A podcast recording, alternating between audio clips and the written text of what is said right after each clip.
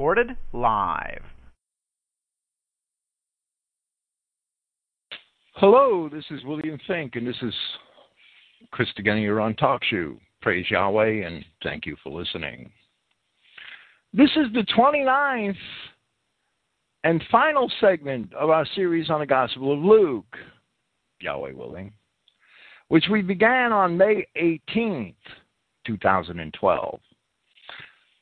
While I have endeavored to cover this Gospel as comprehensively as possible, and at the same time, without repeating too much of the material which I had discussed while presenting Matthew and Mark back in two thousand eleven, I also feel as though I have been covering Luke for a very long time. I feel like I've made a career out of it, in fact. I pray that my listeners have found it to be worthwhile. I, I really believe that Luke is, uh, well, well, all the Gospels are, are, are equally important, but Luke is, is of the greatest import to the two Selae message among the four Gospels. I know that all the the, the two Selae teachers love John eight forty-four, but Luke chapter ten and Luke chapter eleven both reveal that the um, that the mystery of iniquity is genetic, and that it can be traced back to a race-mixing event in the Garden of Eden. That's the way I see it. Luke is also the most important gospel to Christian identity doctrines because while there are some clues in Matthew and Mark and John, none of them are like Luke in stressing the fact that the fulfillment of, of the Old Testament prophecies, not from the point of view of the Messiah and, and, and the fulfillment of the Messianic prophecies, but from the point of view of the prophecies which, which promise the revelation of the children of Israel hidden away by Yahweh in the earth. The children of Israel dispersed by Yahweh our God between seven twenty-one and five eighty-five B C. Luke does more than any of the other Gospels to include those testimonies which tell us that the Gospels are intended for those people specifically. And, and of course, that is the fulfillment of, of the prophecy, and, and there's just as much material in that regards in, in Paul's letters and in a Revelation in an indirect sort of way. But nowhere is there as much material in the four Gospels in that regard as there are in Luke. Luke is definitely the Christian identity gospel as far as I am concerned. And that's important. I mean, we need Luke's gospel, of course. That there's little comments in Matthew and John, but not as much as there are in Luke chapters one and two alone. And it's um, the, the, the utmost importance that we... Um, don't cave into the Jews and, and their attempts to divide us with with their um their cunning chicanery in, in the espousal and, and propagation of Paul bashing. Because if we dismiss the Apostle Paul, we also have to dismiss Luke. And, and we dismiss much biblical truth. And, and we're treading on very dangerous ground when we wander into those into those errors. I would, um, even though parts of it seemed to me very sophomoric and very mundane, I would, I would um, recommend that everybody listen to the Paul Bashers Against the Paul Bashers series that we've been doing on Saturday nights. What we're in audio podcast, I'm able to expound, uh, I think, even a lot more on, on the importance of Paul of Tarsus and, and the folly of the arguments presented by his attackers, I, even more than I was able to do in print when when I wrote the um, the presentation for Clifton Emahiser Against the Paul Bashers back in two thousand four and early two thousand five. All of these things go hand in hand. So I pray that my listeners have found this long exposition on the Gospel of Luke to be worthwhile. However, we are really only halfway through Luke's New Testament testimony. And soon we will begin a presentation of the book of Acts. I'm not sure how soon. It, it might be one week. It might be a few weeks. It, it won't be next week.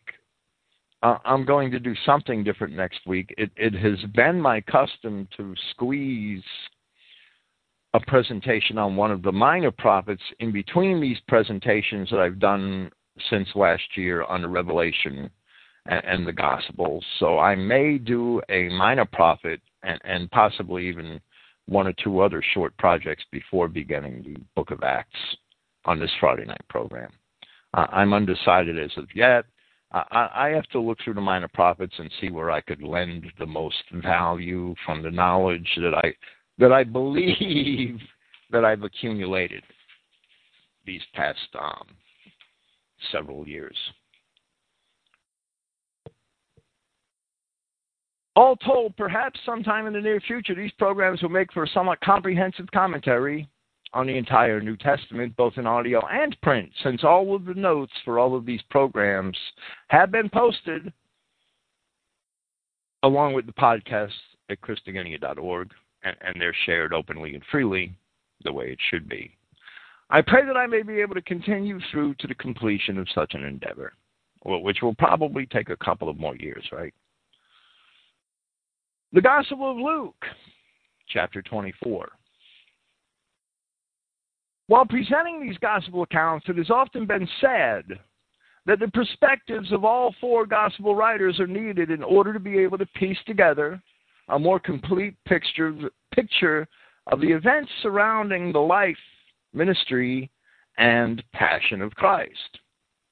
This is especially true when trying to determine the chronology of the last week of his pre-resurrection life and the chronology of, of his death and resurrection. The popular perception of the chronology of the death and resurrection of Christ comes from a calendar which was evidently made to suit the Catholic Church. However, it does not agree with the gospel.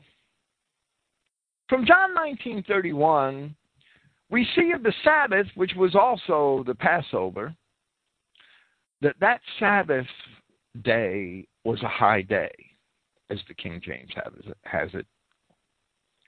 So we learn that Christ was placed into a tomb at the end of a preparation day for a high Sabbath, and not necessarily for the day of the regular seventh day Sabbath. And that he was in that tomb on a Sabbath day, and that he was found to have been arisen by dawn of the first day of the week, which is the day immediately following a Sabbath day. From three to four Gospels, from Matthew twenty-seven, verse fifty-five and, and verse sixty-one, and from Mark chapter fifteen, verse forty-seven, and from Luke chapter twenty-four, verse one, we see that the women who were with Christ had observed his death and burial right up to where he was placed into the tomb.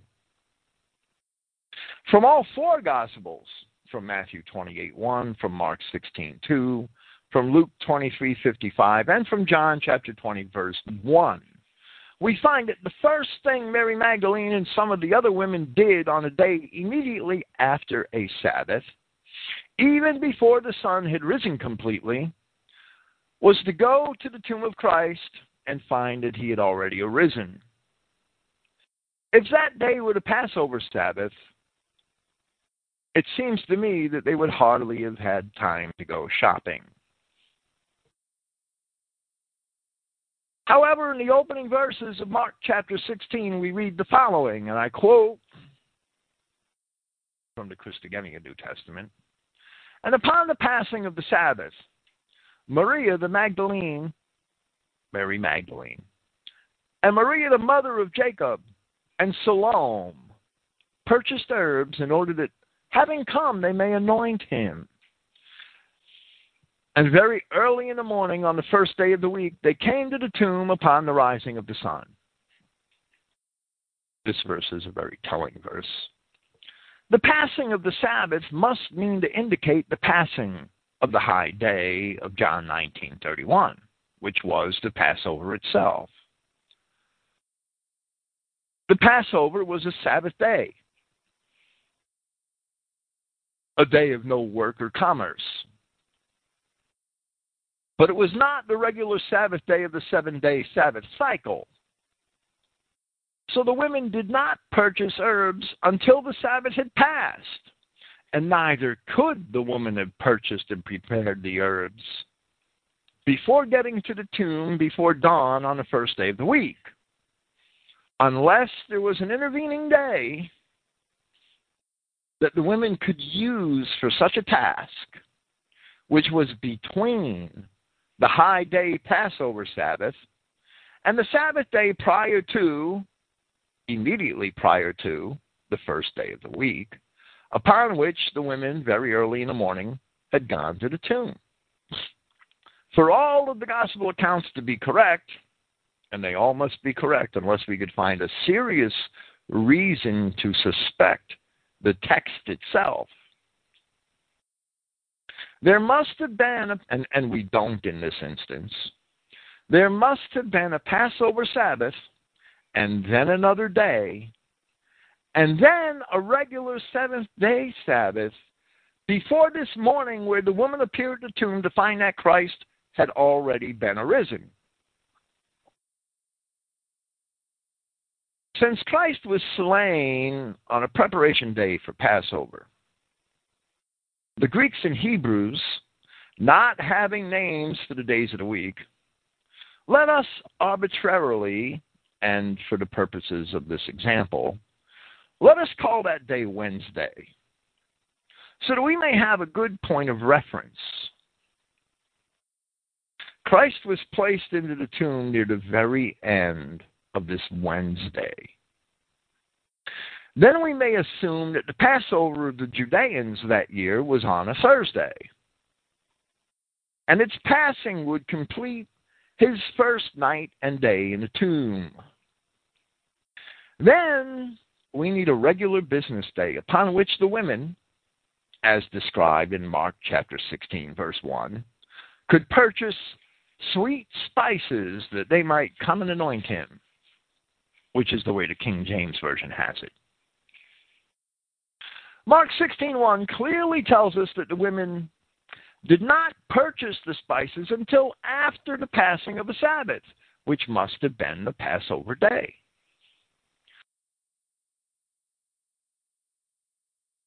The passing of this day, upon which the purchase was made, and which we will call a Friday for our purposes here, would complete the second night and day that Christ was in the tomb.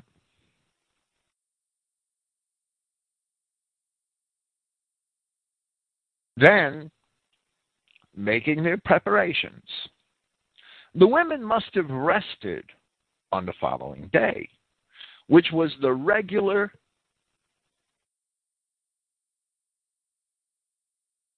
seventh-day Sabbath.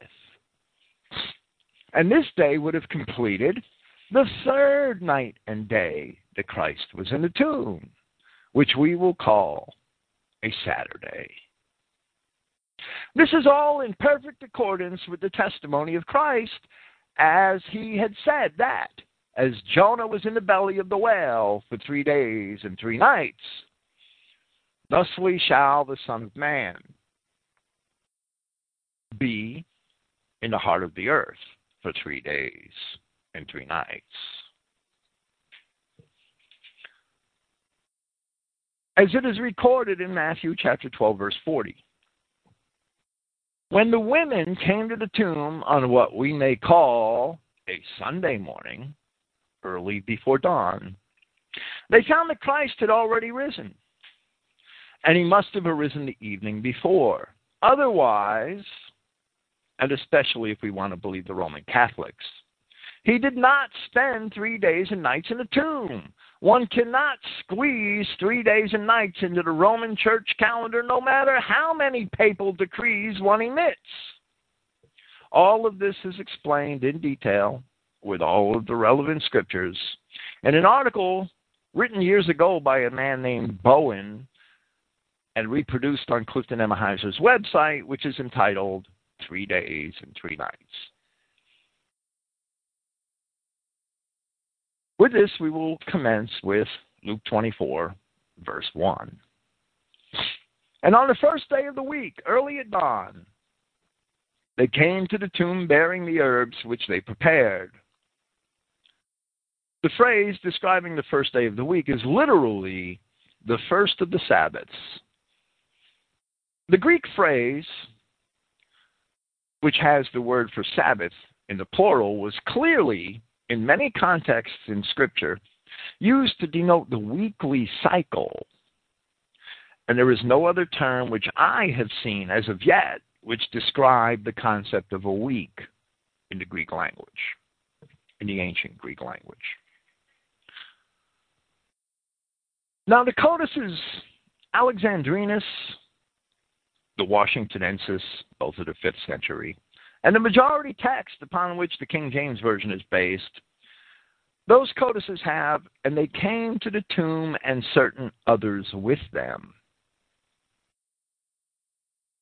Those words are also found in Luke here in the Codex Bezae and in the sixth century Codex O seventy, which further have appended to the end of the verse these words, and they reckoned among themselves who now may roll away the stone.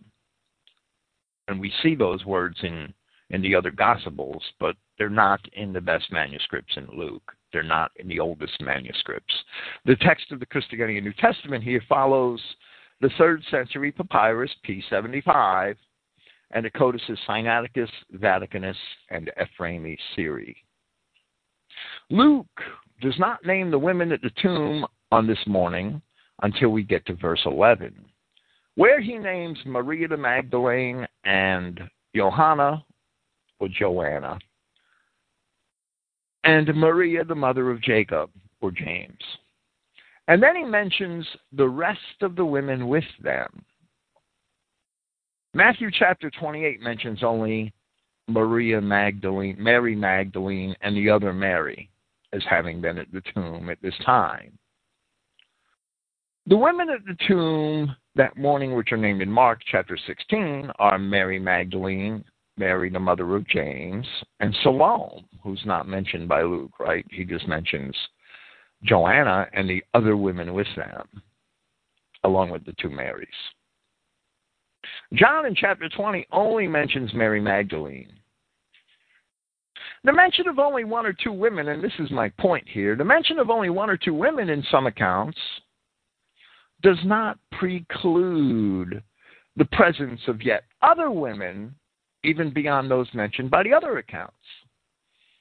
In other words, John isn't lying when he just mentions that Mary Magdalene was at the tomb. She certainly was. John just omits the fact that there were other women with her because, ostensibly, to John, it wasn't really an integral an integral part of the story. He didn't have need to go into more detail. He gave us the part of the story that he felt we needed to know in order to understand the gospel, and so on and so forth through all the gospels. So when one person, when one gospel writer mentions that one person did something, and another gospel writer mentions that two people did that thing, well, that neither of them are lying. One of them just didn't feel important, didn't feel it was important to mention all the other people. We see that in the Old Testament, too, and, and that's the method with which the Bible's written. It it it, it always, the, the, the person who's doing the writing always focuses on the central characters. We see that we're told that um, Haran took Abraham, his son, and Lot, and, and they went off to the land of Canaan. And, and, and it mentions his household and, and the souls that they had gotten in in. In Haran, I'm sorry, Terah took Abraham and his his son and Lot, and, and and the souls that they took from Haran, the town they were in, and they went to the land of Canaan. And, and then we see that Abraham has three hundred men that, that he goes to war against in, in the Battle of the Kings, and he, and he has three hundred men on his side that are his servants. Well, well, we have to imagine that those three hundred men were with Abraham among the souls that that they had gotten from Haran, which were actually from Abraham's ancestral land and, and from his wider kindred, right? But that detail isn't given every time Abraham's mentioned in, in Genesis chapters twelve, thirteen, fourteen, and fifteen. So, so we have to assume that the writer of Genesis chapter twelve didn't lie. He just didn't feel it necessary to mention exactly how many people, it's Abraham, when they moved to the land of Canaan. Now, that's another example. I mean, there's a lot of biblical examples like that. We need the whole Bible. We need the whole context of the book to understand the, the, the, the story, right? And, and that's the point. But none of the witnesses are lying just because they're omitting or, or including certain details that other witnesses didn't include or omit. We always have to bear that in mind because we have to stand against the scoffers and, and, and, and the, the um, all the fiery darts of the enemy, right? The, the, the prosecutors, the prosecutors of God, the accusers of our brethren, who love to undermine the faith of weaker Christians who aren't so studied with these little idiosyncrasies in the Scripture. We have to be able to answer them. So there's there's the answer in that regard. Verse two. And they found the stone having been rolled away from the tomb. Then entering in, they found not the body of Prince Joshua. Well, the gospel accounts, once again, certainly do not conflict here. Only Matthew tells us how the stone had been rolled away, where he relates, and I'll read Matthew chapter twenty-eight, verses one and two, and it being laid on the Sabbath, while approaching dawn on the first day of the week, Miriam the Magdalene and the other Maria had come to watch the burial place. And behold, there was a great earthquake, for a messenger of Yahweh descended out of heaven, having come forth, and having come forth, rolled the, rolled the stone away and sat upon it. Matthew's record means to explain how the women had found the tomb opened, and not that the stone was moved after the women had arrived. It was clearly found opened by them upon their arrival.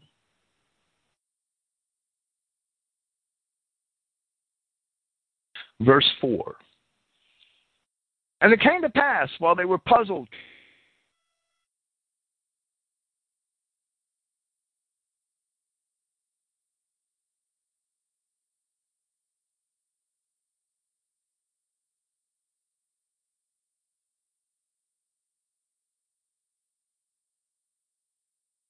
and it came to pass,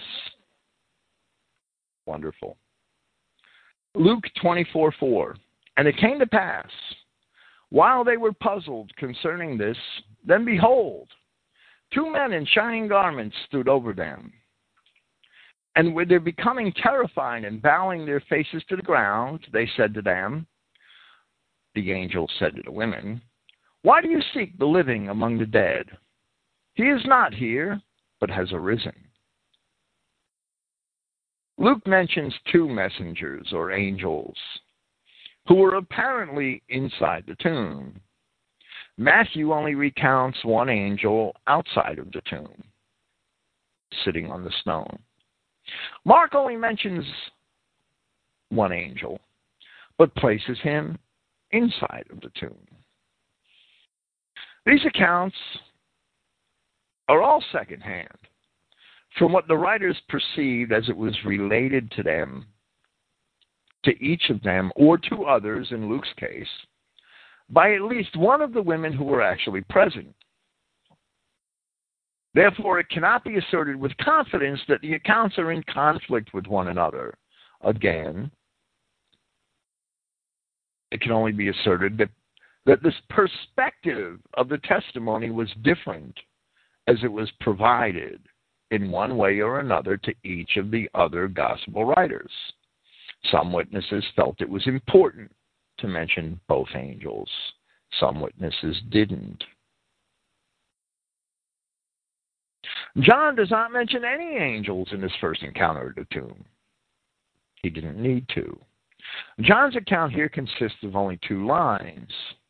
Now on the first day of the week, this is from John chapter twenty, Maria the Magdalene comes early to the tomb, it's still being dark, and sees the stone having been lifted from the tomb.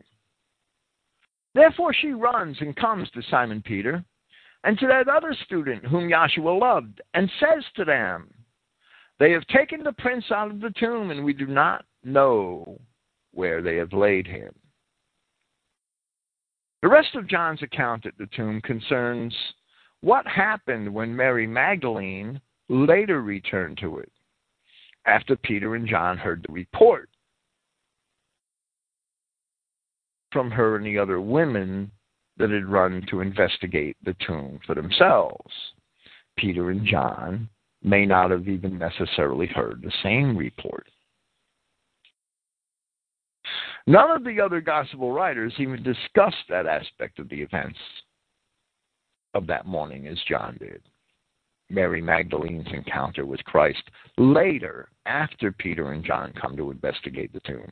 Now, I've heard it argued very deviously that John's account of the women at the tomb and, and the other gospel writers, using the encounter of Mary Magdalene with Christ, that they're in conflict with one another. Not if you go read John's account, because Mary Magdalene's encounter with Yahshua Christ in the garden, where he told her not to touch her and all that, well, well that doesn't happen until her second time at the tomb. And the people that try to use that in order to create a conflict in the mind of of of, of the unsuscept- of the susceptible, I should say, where there is really no conflict at all, they ignore those facts, right? Continuing verse six in the words of the angel, remember that he had spoken to you yet being in Galilee, saying, it is necessary for the Son of Man to be handed over into the hands of sinful men, and to be crucified, and to be resurrected in the third day. And they remembered his words. We're going to run down those words briefly. From, the, from all the three Gospels, John doesn't mention those words at all in his Gospel. I guess he felt he didn't need to. We have to bear in mind that John's Gospel was actually written sixty years after the crucifixion, according to all the early Christian accounts of the earliest Christian writers. sixty years after the crucifixion. Now, Luke and, and, and Mark and Matthew, especially Matthew, all wrote their Gospels already. Paul had to be very familiar with the Gospel recorded by Luke.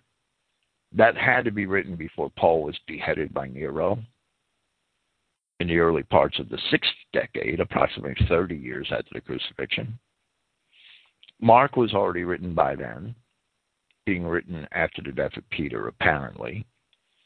Matthew was certainly the first gospel recorded, according to the earliest witnesses that I've read. And his gospel had to be written before then. John's gospel was written last, and it's very different from the other three gospels. And, and Bertrand Compaoré thought, and I must agree, that John wrote his gospel purposely to fill in many of the gaps concerning events that were not included in the other gospel accounts. John being sort of the favorite of Christ, the disciple whom Christ loved, He, he was probably closest to him and and an eyewitness to to many things, and I'm sure that he wanted to make sure they were recorded,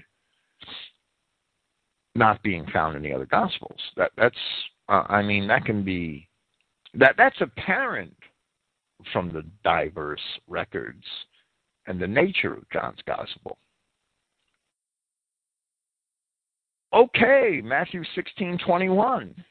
And we'll see that these things are in that, that that were talked about here by the angel. He he the angel had to remind the apostles of these things, and the women of these things. Matthew sixteen twenty-one. From that time forth, began Jesus, I'm quoting from the King James, to show unto his disciples how that he must go into Jerusalem and suffer many things of the elders and the chief priests and the scribes, and be killed and be raised again the third day. From that time forth, he began to teach these things. He told these things to the apostles again and again. We see it in Matthew chapter seventeen, verses twenty-two and twenty-three, Matthew chapter twenty, verses eighteen and nineteen. Mark nine thirty-one records the same thing. For he taught his disciples and said unto them, the Son of Man is delivered into the hands of men, and they shall kill him. And after that he is killed, he shall rise the third day. And Mark ten thirty-three and thirty-four. He tells them basically the same thing. And we see it again in Luke chapter nine, verses twenty-one and twenty-two, and in Luke chapter eighteen, verses thirty-one through thirty-three. And very often we see the testimony that the apostles, even though Christ told them those things explicitly, they still didn't understand. They still didn't understand the impact of the words he was telling them. And when it came to pass, they still were taken by surprise. They still didn't expect it. And we'll see later on in this account of Luke that God opens our eyes to things when he chooses to. And very often we can't see things, even though we're told them explicitly, or they're staring us right in the face. So we can never think too highly of ourselves. Verse nine. And returning from the tomb, they reported all these things to the eleven and to all the rest. And they were Maria the Magdalene and Joh- Joanna or Johanna, and the Maria the mother of Jacob or James. The words the mother are inferred, but the relationship is indeed known from other gospel passages. And the rest of the women. And in that phrase, the words of the women are inferred from the feminine gender of the, ra- of the noun. The same noun in the masculine in verse nine is simply the rest. And the rest of the women with them, who spoke these things to the ambassadors. And these words appeared before them as nonsense, and they did not believe them. So the apostles didn't believe the account of the women at first. Even though on many occasions they were told by Christ that this would happen, they still found it difficult to believe. They thought the women were teaching nonsense.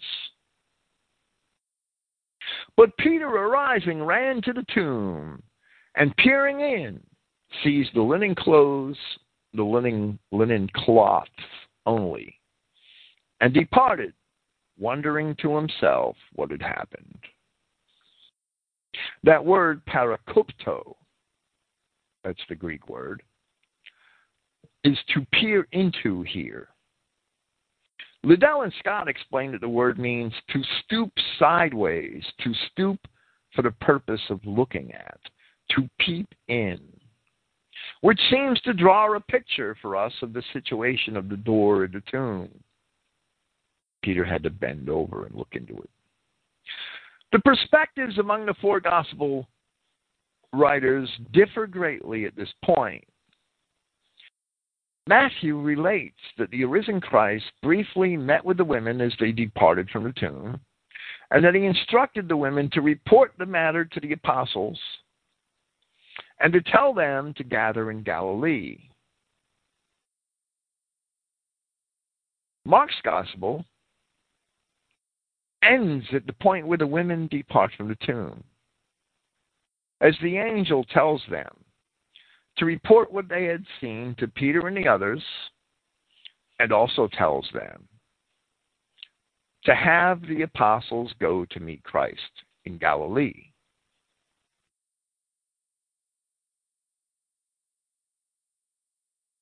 Here in Luke's gospel, we see that Peter ran to the tomb to see it empty for himself, and then the entire focus shifts to the traveling of certain men to the village of Emmaus, which had evidently been underway as the events at the tomb were unfolding, because Christ is said to have encountered these men, causing them to subsequently return to Jerusalem and gather themselves to the other apostles. We are never given the identity of one of the two men, and we can exclude the eleven for reasons that we'll discuss later. The other, Luke names as Cleopas, and Cleopas was not one of the twelve.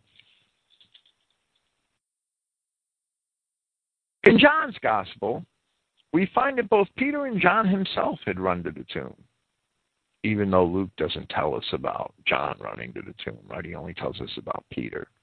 John says that after having heard the report from the women, and I quote from John twenty, verse three, "Therefore, Peter and that other student," John never mentions himself in his gospel, "went out and went to the tomb.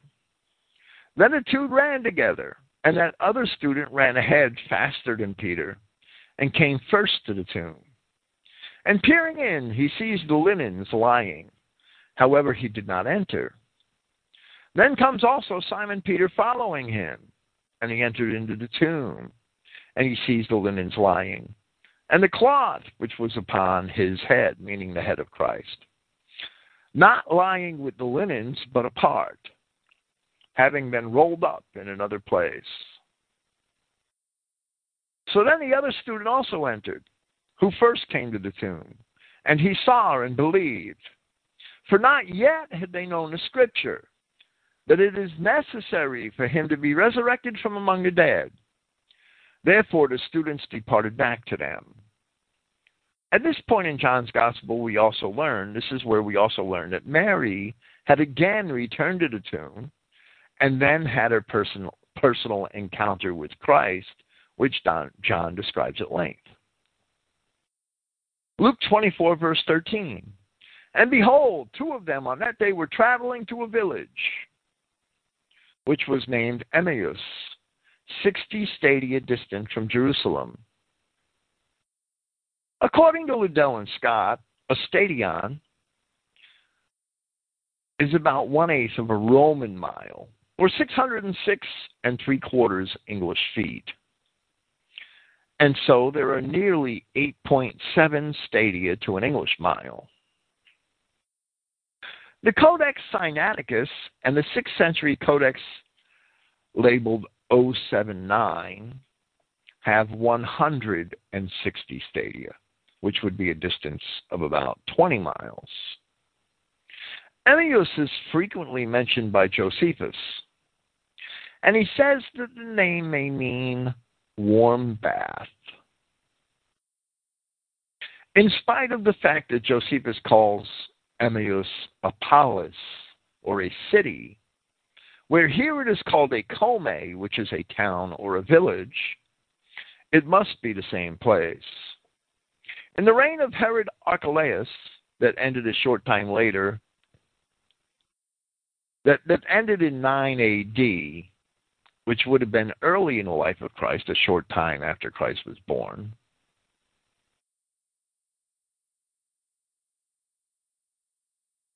The Roman general and governor of Syria named Quintilius Varus had burned Emmaus. He burned the city.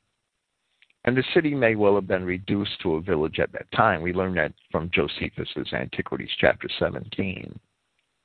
The precise location of Emmaus is apparently unknown. Some commentators and mapmakers have placed Emmaus in the mountain country northwest of Jerusalem. However, Josephus places it nearer to the plains.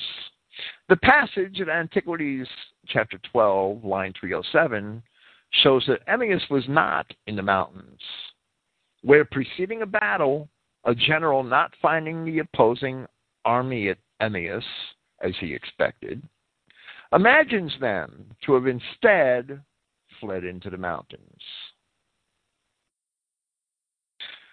The city seems to be west of Jerusalem, since it is often mentioned along with Joppa, Lydda, and Jamnia. all of which are on the coast of the Mediterranean Sea or in the plains west of Jerusalem. And we see that in Josephus's Wars of the Judeans in Book two, line five sixty-seven, Book three, line fifty-five, and Book four, line four forty-four.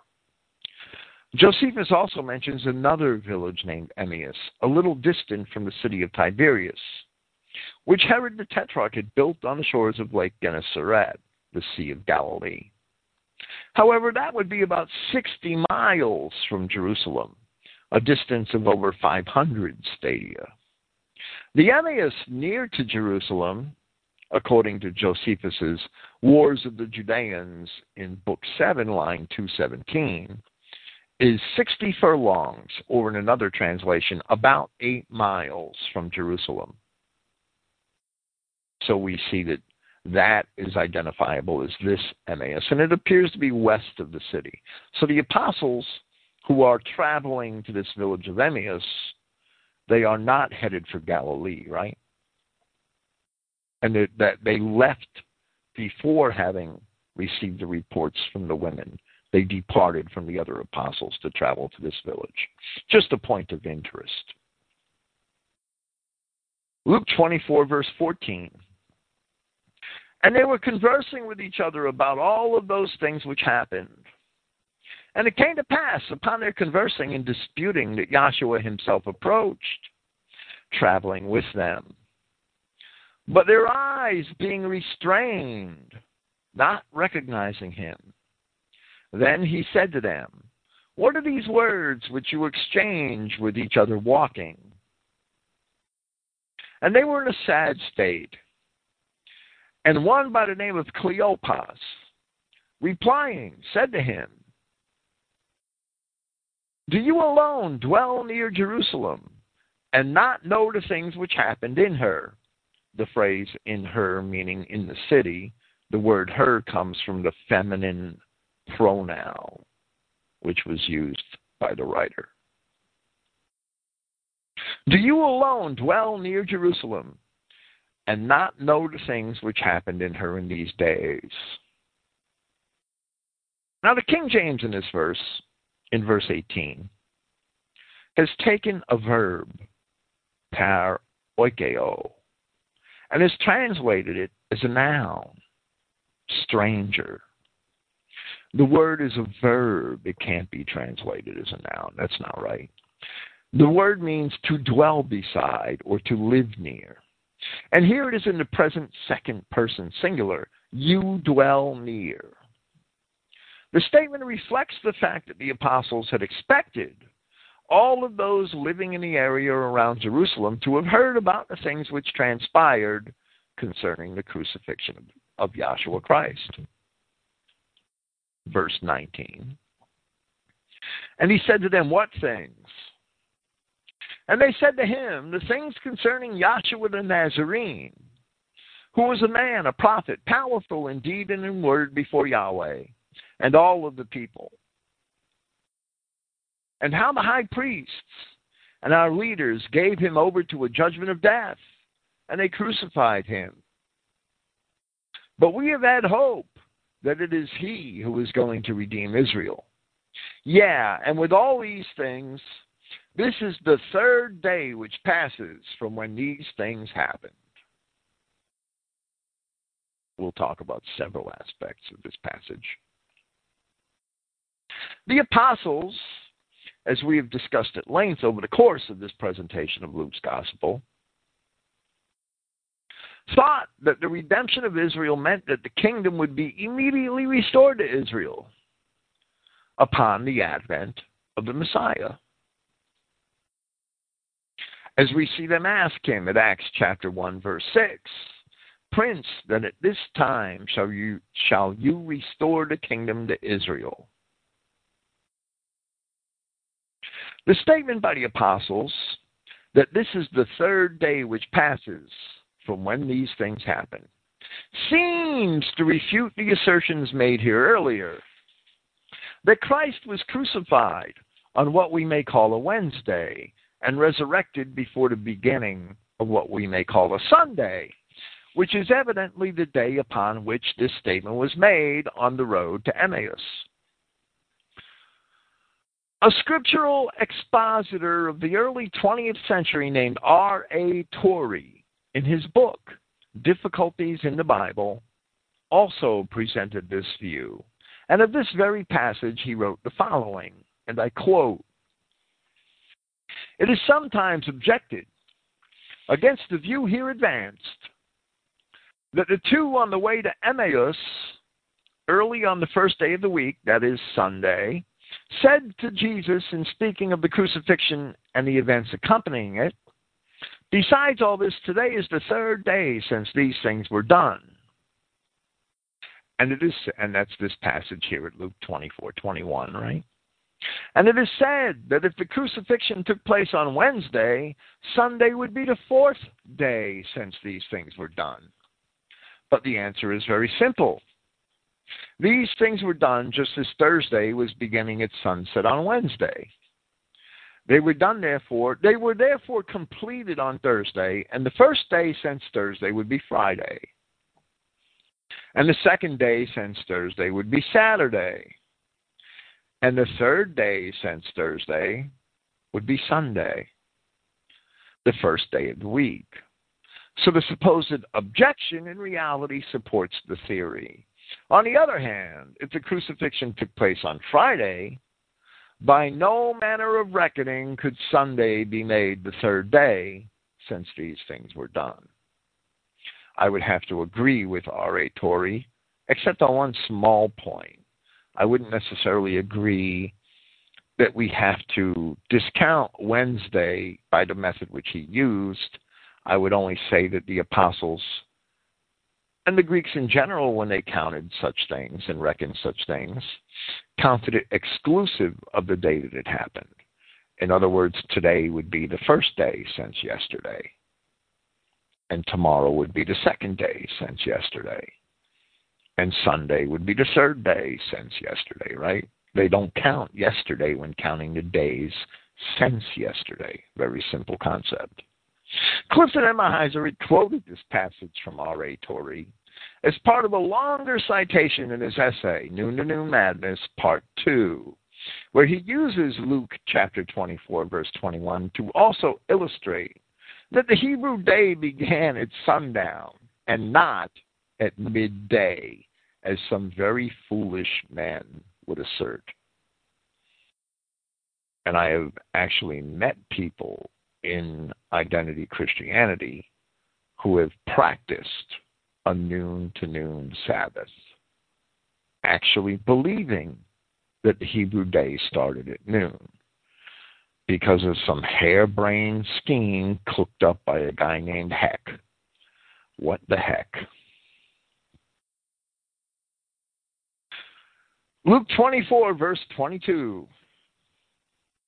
"But then some women from among us had astonished us, having come early to the tomb, and not finding his body, came saying also that they had seen a vision of messengers who said that he lives." Of course, this is the continuation of the testimony of the man on the road to Emmaus, who is who he, which he is making to Christ, but doesn't realize it.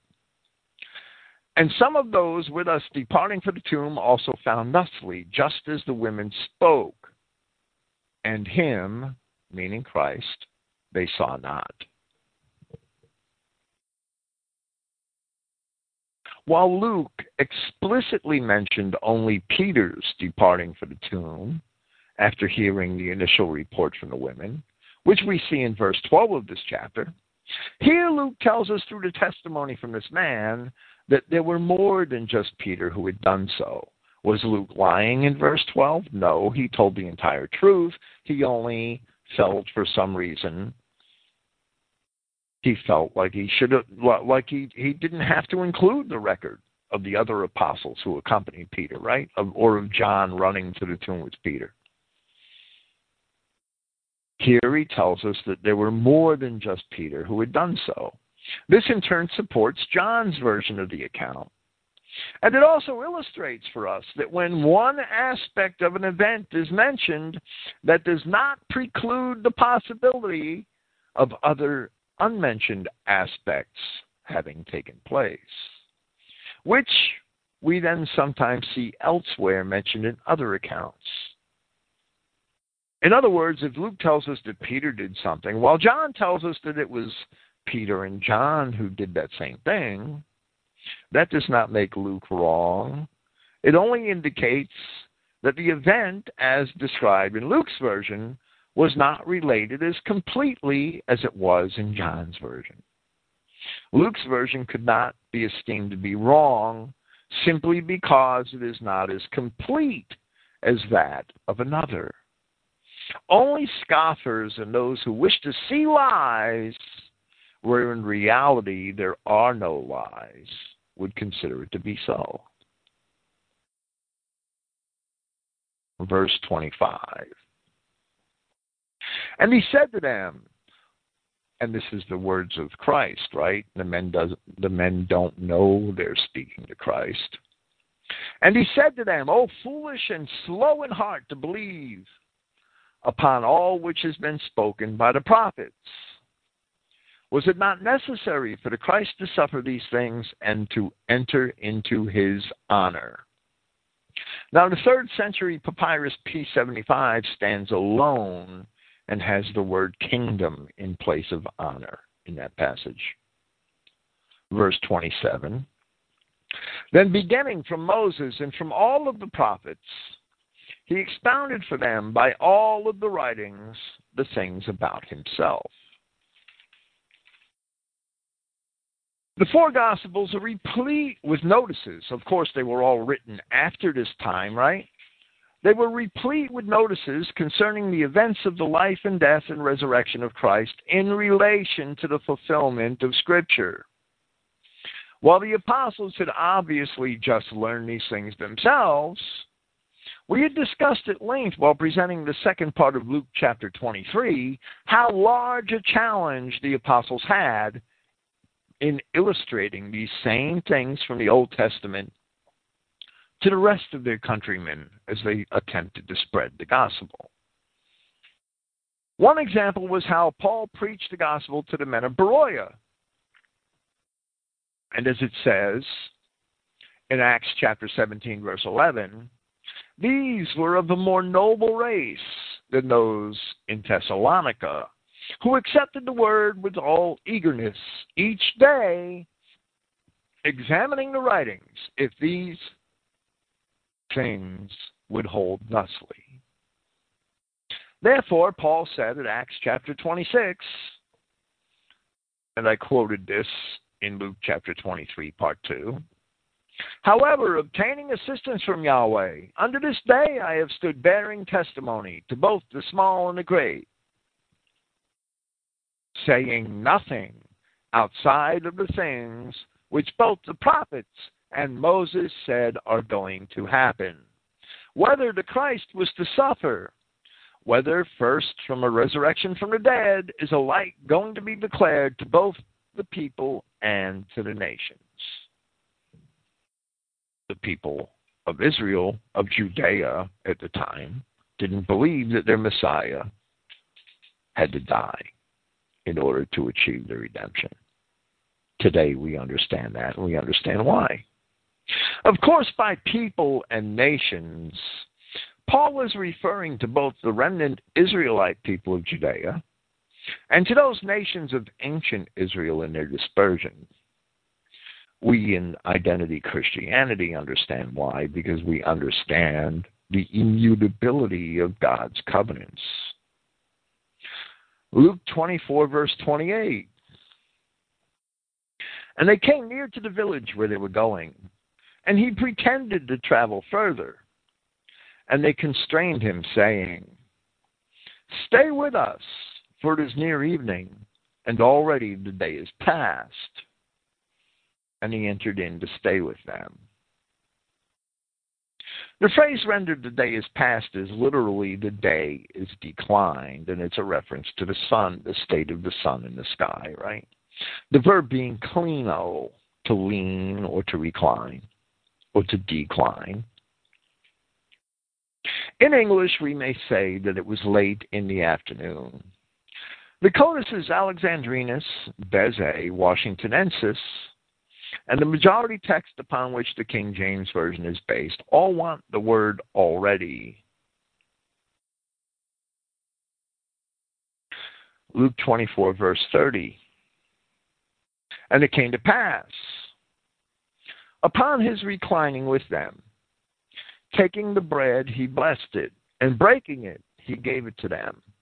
And their eyes were opened, and they recognized him. Then he became invisible to them. And their eyes were opened, and they recognized him. Men can only see things, they can only see those things which God wants them to see, even if those same things are staring them in the face. How many times do men say to themselves, why didn't I see that? Often we do not see things because we cannot. And by that, we are constantly reminded that we should be humble. Then he became invisible to them. There is more to God's creation than we can usually perceive in our physical bodies in this world.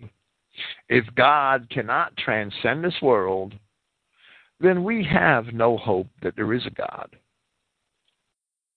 Eat, drink, and be merry, for tomorrow you may die, or you will die. That should be our attitude. I pray not. There is indeed God. And Christians must understand that that Creator God can certainly transcend this world. Verse thirty-two, and they said to each other, were our hearts not burning within us as he spoke to us on the road, as he explained the writings to us? I would like to take a few moments to discuss the belief in the possibility of a resurrection from the dead, or in the existence of the man, of the spirit of a man after his fleshly passing, which was from the earliest times found in all white cultures, of the belief that men could be resurrected from the dead. When presenting Matthew chapter twenty-eight here last year, last September twenty-third, two thousand eleven, I discussed at great length traditions, both Hebrew and pagan, which reflect such a belief among all of the various branches of the white race from the earliest times. In First Samuel chapter twenty-eight, we see that the Israelite king Saul had gone to a necromancer in order to communicate with the deceased prophet. And indeed, the scripture attests that he did. In the book of Job, in chapter nineteen, at verses twenty-five to twenty-nine, we find these words, and I quote, "For I know that my Redeemer lives, and that he shall stand at the later day upon the earth.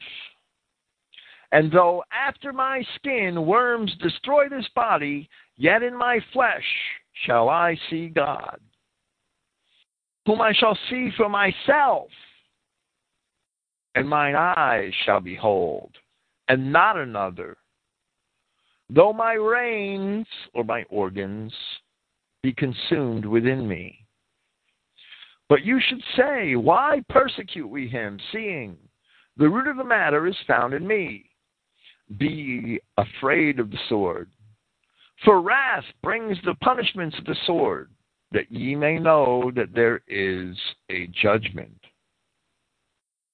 In his epistles, Peter described the Spirit of Christ descending to preach unto the spirits in prison, First Peter three nineteen. Strong's lexicon defines Sheol, the Hebrew word seventy-five eighty-five, as Hades, or the world of the dead, including its accessories and inmates. And that is how the word is often used in Scripture. It goes beyond the grave. There's a spiritual part of it too. Yahshua Christ himself mentioned Hades frequently, using the Greek word And that was the name among the Greeks which originally designated the demon lord of Tartarus. Tartarus was the underworld abode of the spirits of the dead. And later, the name Hades became synonymous for the place itself. The sixth century B C Greek poet Hesiod called Tartarus dim Tartarus in the depth of the wide path earth. Theogony, line one nineteen. From the time of Homer, and probably much earlier, this was the abode of the souls of the dead. And in the Odyssey, Homer's Odyssey, the famous poem, Homer devotes an entire chapter to his hero Odysseus' supposed visit to Tartarus, where he is depicted as conversing with the spirits of the deceased. Homer and Hesiod wrote at least six hundred years before the birth of Christ. Nearly six hundred years, six hundred fifty years before Peter wrote his epistle about the Spirit of Christ descending in the, into the earth to preach the gospel to the spirits in prison. In Euripides,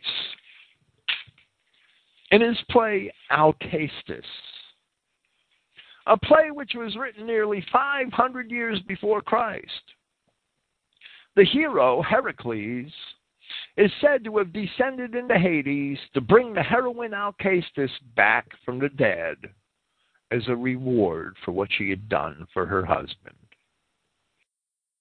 She died on his behalf. Visits by both God and mortals into the underworld abode of the dead, the living place of rebels and evildoers, is the subject of tales found in the Sumerian and Egyptian inscriptions which predate the birth of Christ by two to three thousand years. Examples are found in the creation myths of the Egyptians, in the ancient Sumerian epic entitled Gilgamesh and the Land of the Living, and in the Sumerian myth, which is entitled Inanna's Descent to the Netherworld. Anyone wishing to investigate these inscriptions should locate a copy of ancient Near Eastern texts relating to the Old Testament. A rather large volume edited by James B. Pritchard and published by Princeton University Press in nineteen sixty-nine. The volume is a collection of perhaps thousands of inscriptions from the ancient world, and they are replete with evidence that all of our most ancient ancestors and forebears believed in life after death and the eventual return to a fleshly body, things which we see manifest in our Bibles.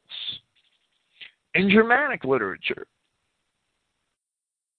Germanic literature which dates to a time long before Christianity came to the north, Niflheim is the underworld abode of Hel, or Hela, who is esteemed to be the goddess of the dead, and the souls of the dead dwelt there. Niflheim and Hela, from where we get the English word hell, which, just like Hades, that the figure of the demon that ruled over it became the name of the place. Niflheim and Hela are mentioned in the Edda. For instance, in the Voluspa, paragraph forty-two. Or in the Lay of Vath, Vath, I'm probably going to destroy this name, the Lay of Vafthrûdnir, paragraph forty-three. See the Poetic Edda, a book translated, a copy, and an edition of the Eddas, translated by Lee M. Hollander, University of Texas Press. And see Hell in the index, and you'll find those citations. The Voluspa was also included in Sharon Turner's The History of the Anglo-Saxons, when it was published in the eighteen forties, as an appendix to Book Two of that monumental work. Likewise, in Strabo and Diodorus Siculus, the Greek historians attributed the bravery of the Germanic warrior in battle to his belief that being killed in this life, his spirit would not die, but would have a better life beyond. These beliefs in life after death and in resurrection therefore existed among all the various branches of our white race.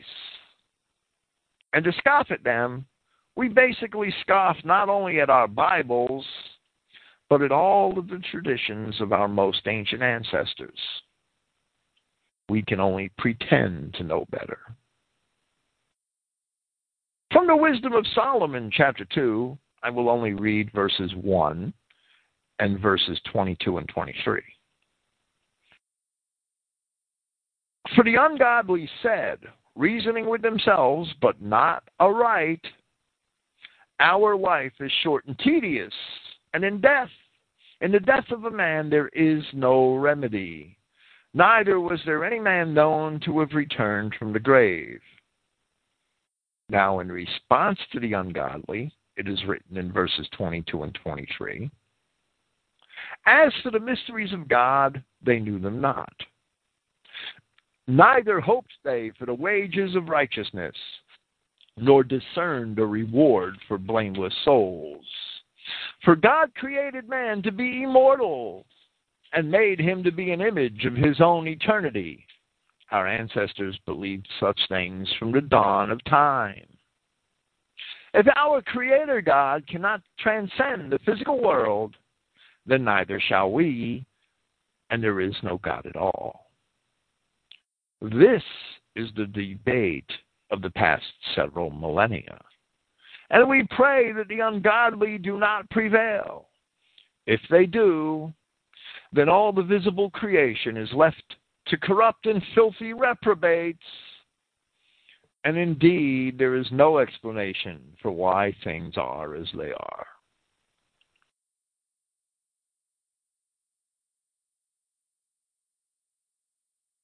Luke twenty-four, verse thirty-three. Christians have a better hope. And arising at that moment, they returned to Jerusalem and found the eleven gathered together and those with them, saying that the prince really has arisen and appeared to Simon. And they related the things on the road. Remember that these are the two men who were on the road to Emmaus who just had the conversation with Christ. And they related the things on the road and that he, meaning Christ, had become known to them as he broke the bread. The men finding the eleven gathered together, it appears as if the other man who was traveling along with Cleopas on the road to Emmaus could not have been one of the twelve or one of the eleven, right? This also demonstrates that all of Christ's disciples were important to him, and not only the eleven who remained of those first twelve. The announcement that the prince really has arisen and appeared to Simon, is portrayed here as if as it were coming from those who were gathered with the eleven, who seem to have heard it from them only recently, and had in turn been announcing it to others. Now it most it, it must be noted here, since the name Simon ostensibly refers to Simon Peter, that an appearance of Christ to Peter by this time is not reported in any of the Gospels. Matthew's Gospel makes no mention of any appearance by Christ to the apostles from the time where he appears to the women and instructs them to tell the apostles to go to Galilee, until the time when the apostles depart from Jerusalem and go to Galilee. Matthew chapter twenty-eight, verses ten and sixteen. The legitimate portion of Mark chapter sixteen, I'm only counting up to verse eight inclusively, leaves the women departing from the tomb after having received those same instructions from an angel. John reports himself and Peter as having departed from the empty tomb early in the day. And then he describes at length the encounter which Mary had with Christ in the garden, which is apparently around that same time. But he describes no encounter between Peter and Christ. So the encounter with Peter mentioned here by Luke is not recorded anywhere in the other Gospels. But that does not mean that it did not happen. Paul, in First Corinthians chapter fifteen, corroborates Luke's account here. We're not mentioning the encounters which Christ had with the women. Paul writes from verse three, "For I delivered unto you first of all that which I had also received, how that Christ died for our sins according to the Scriptures, and that he was buried, and that he rose again the third day according to the Scriptures, and that he was seen of Cephas." Cephas is a word from the Hebrew word for stone and a name equivalent to Peter. "And he was seen of Cephas, then of the twelve. After that, he was seen of above five hundred brethren at once, of whom the greater part remain unto this present day, but some are fallen asleep. After that, he was seen of James, then of all the apostles." And here it is also quite clear that Paul used the term apostles to denote a group much larger than the initial twelve, or really than the initial eleven, since Judas is no longer present. Now, it must also be noted here that the spurious portion of Mark chapter sixteen is in direct conflict with the testimony of Luke here, where it says, and I will quote from the King James Version of Mark sixteen, verses twelve and thirteen, "After that he appeared in another form unto two of them as they walked and went into the country." That's these that these men from the road to Emmaus, right? "And they went and told it unto the residue," the remaining apostles at Jerusalem. "Neither believed they them." Now, here in Luke, we learn that the eleven would have no would have had no reason to disbelieve these men, since they themselves had already had similar reports, right from Peter himself, right? And there is no exclamation of disbelief, but only an exclamation of joyous affirmation. For this and many other reasons, Mark chapter sixteen, from verse nine to its end at verse twenty, verses which do not appear in any of the Greek manuscripts known to predate the fifth century, must be rejected. Which is why they're not found in the Christogenian New Testament. Luke twenty-four, verse thirty-six. "Then upon their speaking these things, he stood in their midst." The Codices Alexandrinus, Washingtonensis, and the majority text upon which the King James Version is based all have the words, "And upon speaking these things, Joshua himself stood in their midst." The text follows the third century papyrus P seventy-five, and the Codices Sinaiticus, Vaticanus, and in this case, the Codex Bezae.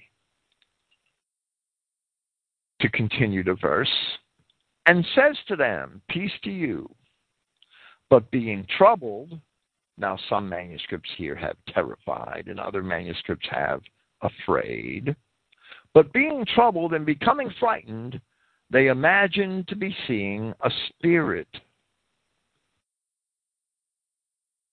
Now the Codex Bezae here has a phantom, the word phantasma in Greek, Strong's number fifty-three twenty-six, rather than a spirit. The word pneuma in Greek, Strong's number forty-one fifty-one. That word phantasma. In the epic cycle, the epic cycle is is a it, it's a collection of ancient Greek poetry surrounding the story which was told of the fall of Troy. In a poem called the Little Iliad, where the ghost of Achilles appeared to Odysseus, the verb used to describe the event was phantasmai, a verb related to phantasma, the noun. And here again we also see another early example of a Greek belief in life after death, that the ghost of a departed man can appear to the living, something which was very often seen in Greek poetry, in ancient Greek poetry. And a belief right from the Hebrew Old Testament. The noun phantasma may also be a vision, a dream, a mere image, an unreality, where the word spirit is always pneuma in the New Testament. Yet here we see that the earliest, in the earliest times, ghosts and spirits were equated. In the account of Christ's walking on the water, related by both Matthew and Mark, the word phantasma appears in all manuscripts at Matthew fourteen twenty-six and at Mark six forty-nine, where the King James in those places renders the word as spirit. But the equation is again manifest, right? Verse thirty-eight. And he said to them, "Why are you troubled, and for what reason do disputes arise in your hearts? You see my hands and my feet, that I am he. You touch me and see that a spirit has not flesh and bones, just as you see me having." And saying this, he showed them the hands and feet. But upon their still being incredulous, from joy and wondering, he said to them, "Have you any food here?" And they gave to him a piece of broiled fish, and taking it, he ate it before them. Now, the majority text upon which the King James Version is based inserts at the end of verse forty-two, "and of a cone of honey." In other words, some of a cone of honey, right? None of the extant ancient manuscripts contain those words. Here we also see it explicitly mentioned that Christ ate fish, directly refuting the lies of many vegetarians. Furthermore, if we believe that he kept his own law, which are the Old Testament laws, then we must also believe that he ate the meat of lambs, as the children of Israel were explicitly commanded to do on the Passover. He ate the food to further prove to them that he was real and not merely an apparition, something which they also obviously believed was possible. So yes, the apostles believed in ghosts and, and saw those ghosts as the souls of the, of the deep, of the departed. They saw those ghosts as the souls of the dead. Verse forty-four. Then he said to them, "These are my words which I had spoken to you while yet being with you, that it is necessary to fulfill all the things written in the law of Moses and in the prophets and in the Psalms concerning me." Then he opened their minds for which to understand the writings. For three years, or, or for at least some time before the crucifixion, he had been telling them that he had to die and be resurrected. And they didn't get it. They didn't understand it. Again, what we, what things we perceive in this life are within the providence of God. And unless God guides a man, the man will remain in blindness. We must consider these things when relating those things which we see as truth to our brethren, who are blinded with the things of this world. Repentance and recognition of God comes before a restoration of vision in every case where Christ healed the blind. He asked them, "Do you believe I am able to do this?" When they said yes, they were admitting that he was God. Verse forty-six. And he said to them, that thusly it is written, that the Christ is to suffer, and to be resurrected from among the dead in the third day, and for repentance, for the remission of errors, to be proclaimed in his name to all the nations, beginning from Jerusalem. Christ commanded his disciples to take the gospel to all of the nations, not to all nations, as the King James Version, and others ignored the definite article when it is convenient for them to do so. What nations? What are the nations? Isaiah chapter eleven, verses ten through twelve, are a messianic prophecy. And I quote, "And in that day there shall be a root of Jesse, which shall stand for an ensign of the people. To it shall the nations seek, and his rest shall be glorious.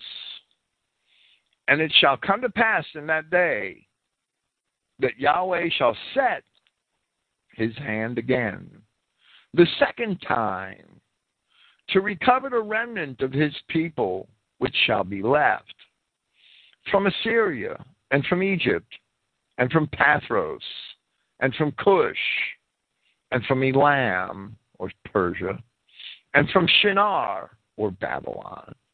These are all the places that the children of Israel were dispersed to in ancient times. It does not describe the places where they stayed. It describes the original places that they were dispersed to. "And from the islands of the sea. And he shall set up an ensign for the nations, and shall assemble the outcasts of Israel, and gather together the dispersed of Judah from the four corners of the earth." It does not ever say that he will gather anyone but the outcasts of Israel and the dispersed of Judah, which are not and have never been the Jews. As we discussed in Luke chapter twenty, chapters twenty and twenty-one here, and proved from the scripture, the dispersion of the Jews after seventy A D was the dispersions of the enemies of God, according to the scripture, not the dispersion of the people of God. Jeremiah chapter thirty, verses ten and eleven, help to prove as much, that the gathering is only for the children of Israel and nobody else, that the redemption is only for the children of Israel and nobody else. I'll read from Jeremiah verse chapter thirty, verse ten. "Therefore fear thou not, O my servant Jacob, saith Yahweh. Neither be dismayed, O Israel, for lo, I will save thee from afar, and thy seed from the land of their captivity. And Jacob shall return, and shall be in rest, and be quiet, and none shall make him afraid. For I am with thee, saith Yahweh, to save thee, though I make a full end of all nations whither I have scattered thee, yet will I not make a full end of thee. But I will correct thee in measure, and will not leave thee altogether unpunished." That promise in Jeremiah thirty reappears later in Jeremiah. I think it's chapter forty-five. It's almost, it's worded almost exactly the same way. Jeremiah, Yahweh through the prophet said the same thing twice in two different places. He meant it. I will make a full end of all the nations where I have scattered thee, speaking to the children of Israel. You don't want to be a non-Israelite in the day of his wrath. Yet I will not make a full end of thee. The only way you have a chance of surviving is to fit into that category, according to the scripture. Jeremiah thirty-one, verses ten to eleven, also helped to prove as much that a regathering, that the nations which were to receive the gospel are only the children of Israel, where it says, hear the word of Yahweh, O ye nations, and declare it in the isles afar off, and say, he that scattered Israel will gather him and keep him, as a shepherd does his flock. For Yahweh has redeemed Jacob and ransomed him from the hand of him that was stronger than he.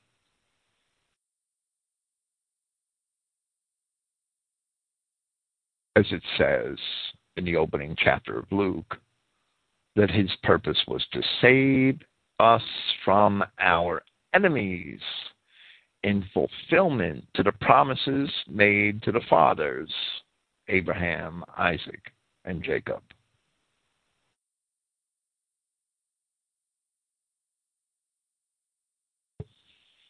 There is no covenant, there is no promises outside of this context. It's the context of the whole Bible. There is no universalism. There is no dispensationalism. They are the deceptive mechanizations of men.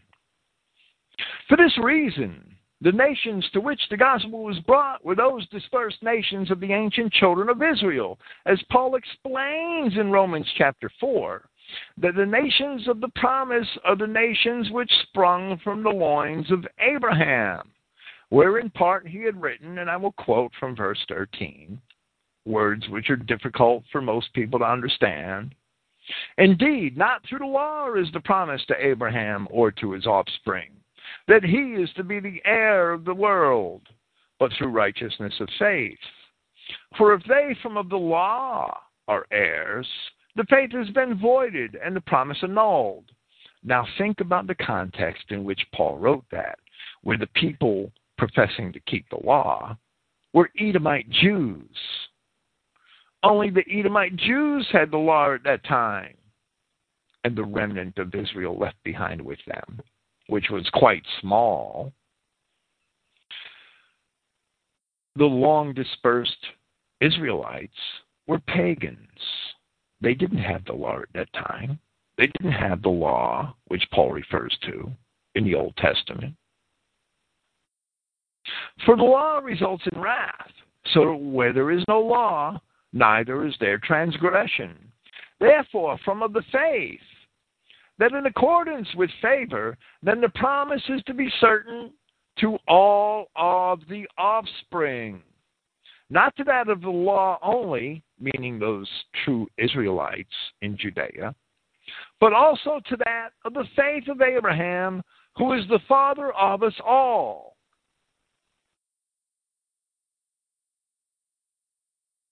Just as it is written, that a father of many nations I have made you, before Yahweh whom he trusted, who raises the dead to life and calls things not existing. That's an important clause here.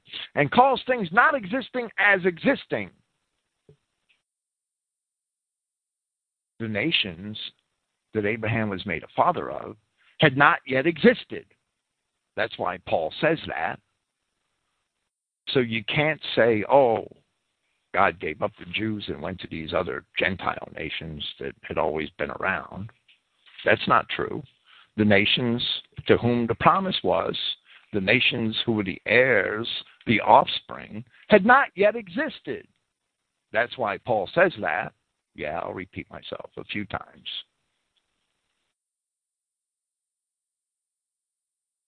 They didn't yet exist, because they were to come into being as his literal physical seed, his literal physical offspring.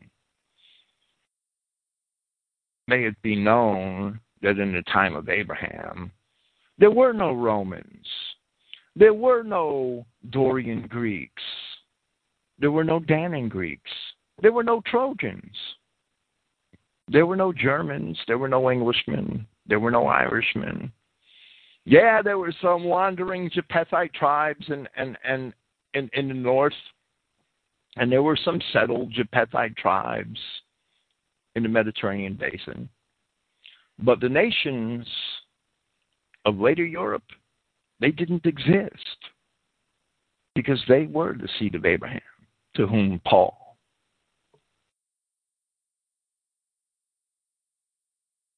and the other apostles, to some degree, had brought the gospel. Verse eighteen of Romans chapter four.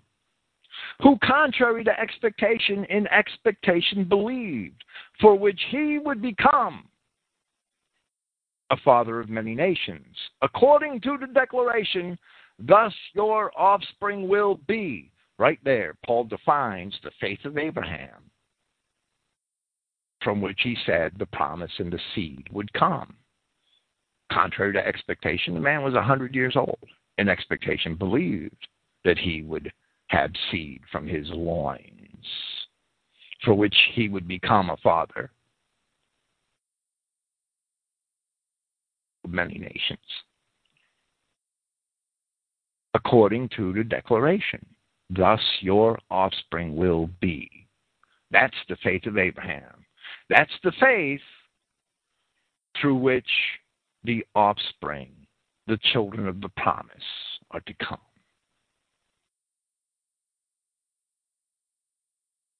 The universalist dispensationalists are wrong. The promise does not say that many nations would become Abraham's offspring. It says that Abraham's offspring would become many nations. The promises are wholly genetic, like it or not. By the time of Christ, the dispersed children of Israel had indeed become many nations, and they are the nations of the promise. If the children of Israel obtained the promise by keeping the law, then all of them have failed, and there are no heirs to the covenant. Those are the faith of Abraham, of the nations that resulted in the promise to Abraham, those who had been dispersed far and wide centuries before Christ, but who descended literally from the seed of Abraham. Those white nations of the Greco-Romanoid koumene, to whom the apostles brought the gospel. These things are evident throughout Paul's epistles. Verse forty-eight, you are witnesses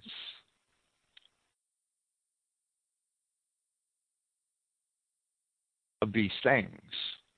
And behold, I send the promise of my Father upon you, but you sit in the city until when you are endowed with ability or power from the heights. This is, of course, a promise of the events later realized, not much later, actually about fifty days later, Pentecost. How long is that? How long is it until Pentecost? About fifty days. This is a promise of the events later realized in Acts chapter two, of the Holy Spirit descending upon the apostles, and the ability given them to speak in various languages, so that they could bring the gospel to the dispersed nations of Israel. Those languages, it is estimate from the, it is evident from the testimony there, were indeed the languages of the Greco-Romanoid koumene, and we're told precisely what tongues they were. Verse fifty, and he led them as far as to Bethany, or Bethania, and raising his hands, he blessed them. And it happened upon his blessing them that he had separated from them and was carried up into the heaven, an event we'll see described again in Acts chapter one. The Codex Sinaiticus, which is among the oldest and usually most reliable, and Bezae want the phrase, and was carried up into the heaven, which is found in the third century papyrus P seventy-five and in all of the other ancient manuscripts. Verse fifty-two, and they, worshiping him, and the Codex Bezae wants the phrase worshiping him, returned to Jerusalem with great joy, and were continually in the temple praising Yahweh. In place of praising, the Codex Bezae has commending. The Codices Alexandrinus, Washingtonensis, and the majority text have both words, commending and praising. The Christogenian New Testament follows the third century papyrus, P seventy-five, and the Codices Sinaiticus, Vaticanus, and Ephraim's Syri. The word Amen is added to the end of the text by the Codices Alexandrinus and Vaticanus and the majority text. It's wanting in the other ancient manuscripts. Of course, there were many more and minor variations among the Gospel manuscripts than those mentioned here, and most all of them were quite trivial and therefore left unmentioned, or this series would last a year and a half and not half a year or better. I thank you all for listening. Praise Yahweh. This is the end of my presentation of the Gospel of Luke. Next week's Next Friday's program, I, I will leave the topic to be announced. I've recently written two essays on Christian socialism, posted currently on the front page of the Saxon Messenger. The first, entitled Christian Socialism, was the editorial for the November two thousand twelve Saxon Messenger. The second, which I had just written on Monday, is the editorial for the December two thousand twelve Saxon Messenger. I hope this month, after six months of being off schedule, to catch up on the publication of, of, of the Saxon Messenger. I would um, recommend that my listeners read those essays on Christian socialism. I'm second. The second essay, I'm sorry, the second essay is entitled "Anti-Christian Materialism" or Christian Socialism, Part Two. Now, I know that that word socialism is a dirty word. It's a dirty word because it's been stolen away by the Jews and used as a euphemism for Marxist collectivism. I would pray that those who listen to my program read the essays and look at them objectively, and you'll find that real socialism, as it was first developed as a philosophy in, in eighteenth century France, nineteenth century France, was both nationalist and it was very Christian in its essence. Think outside of the box. Don't be stuck in the box of capital, the, the box that the Jews built, which contains only one dichotomy, capitalism and communism, capitalism and communism. Both of those ideologies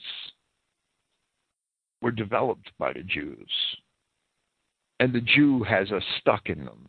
And most Christians don't have the ability to objectively think outside of them, because when they hear words like socialism and communism and capitalism, those words trigger emotional responses which preclude the ability to think objectively.